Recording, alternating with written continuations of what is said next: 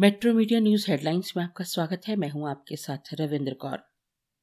महाराष्ट्र सरकार में अल्पसंख्यक कल्याण मंत्री और राष्ट्रवादी कांग्रेस पार्टी एनसीपी के नेता 62 वर्षीय नवाब मलिक को 3 मार्च तक ईडी की कस्टडी में भेज दिया गया है।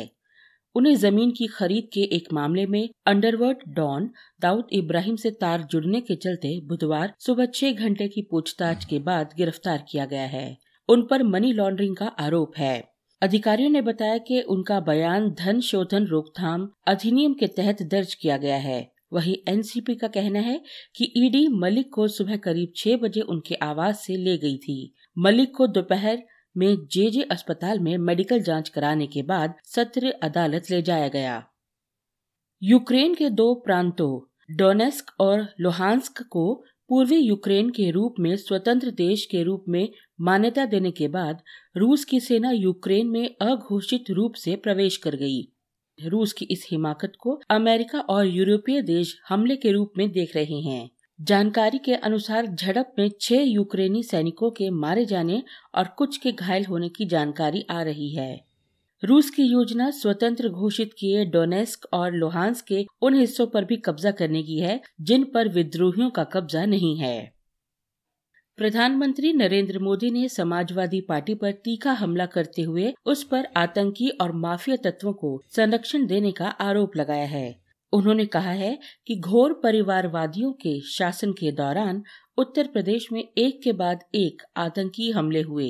इन हमलों के दोषियों को कड़ी सजा दिलवाने की बजाय सपा सरकार ने इनकी रिहाई के लिए जमीन आसमान एक कर दिए। उत्तर प्रदेश के कौशाम्बी में आयोजित चुनाव जनसभा में प्रधानमंत्री नरेंद्र मोदी के निशाने पर अव्वल समाजवादी पार्टी के अध्यक्ष अखिलेश यादव रहे।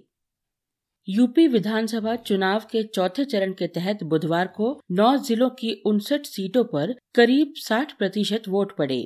निर्वाचन आयोग के मतदान ऐप में रात 9:30 बजे तक उपलब्ध आंकड़ों के अनुसार मतदान 59.77% रहा। शाम 5 बजे तक आधिकारिक घोषणा के बाद ऐप पर मतदान का प्रतिशत अपडेट हुआ। इस चरण का चुनाव पूर्ण होने के बाद अब तक 45 जिलों की 231 विधानसभा सीटों पर चुनाव हो चुका है। गौरतलब है उत्तर प्रदेश में 7 चरणों में चुनाव हो रहा है और अब तक 4 चरणों का चुनाव हो चुका है। शेष 3 चरणों के लिए 27 फरवरी, 3 और 7 मार्च को मतदान होना है तथा मतगणना 10 मार्च को होगी। वेस्टइंडीज के खिलाफ मिली शानदार जीत के बाद अब भारतीय क्रिकेट टीम गुरुवार को यहां मेहमान टीम श्रीलंका के खिलाफ 3 मैचों की T20 सीरीज के पहले मैच में भी जीत का सिलसिला बनाए रखने उतरेगी। इस सीरीज में हालांकि भारतीय टीम को अपने 2 खिलाड़ियों सूर्यकुमार यादव और दीपक चाहर के बिना ही उतरना होगा। ये दोनों ही चोटिल होने के कारण सीरीज से बाहर हो गए हैं। वेस्टइंडीज के खिलाफ इन दोनों ने ही शानदार प्रदर्शन किया था। ऐसे में इनका बाहर होना भारतीय टीम के लिए करारा झटका रहेगा। रूस और यूक्रेन में तनाव बढ़ने से मुंबई शेयर बाजार में बुधवार को भी गिरावट का ही माहौल रहा। यूक्रेन संकट के कारण निवेशकों में आए डर से भी बाजार धारणा प्रभावित हुई, जिससे बिकवाली हावी हुई। दिन भर के कारोबार के बाद 30 शेयरों पर आधारित BSE सेंसेक्स 67.62 अंक करीबन 0.12% की गिरावट के साथ ही 57,232.06 अंक पर बंद हुआ। वहीं इसी प्रकार 50 शेयरों पर आधारित नेशनल स्टॉक एक्सचेंज का निफ्टी भी 28.95 अंक तकरीबन 0.12% नीचे आकर 17,063.25 अंक पर बंद हुआ। कारोबार के दौरान दोनों ही सूचकांक अधिकांश समय सकारात्मक दायरे में रहे।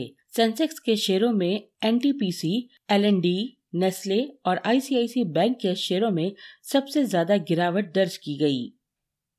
इन खबरों को विस्तार से पढ़ने के लिए आप लॉगिन कर सकते हैं www.metromedialive.com पर। धन्यवाद।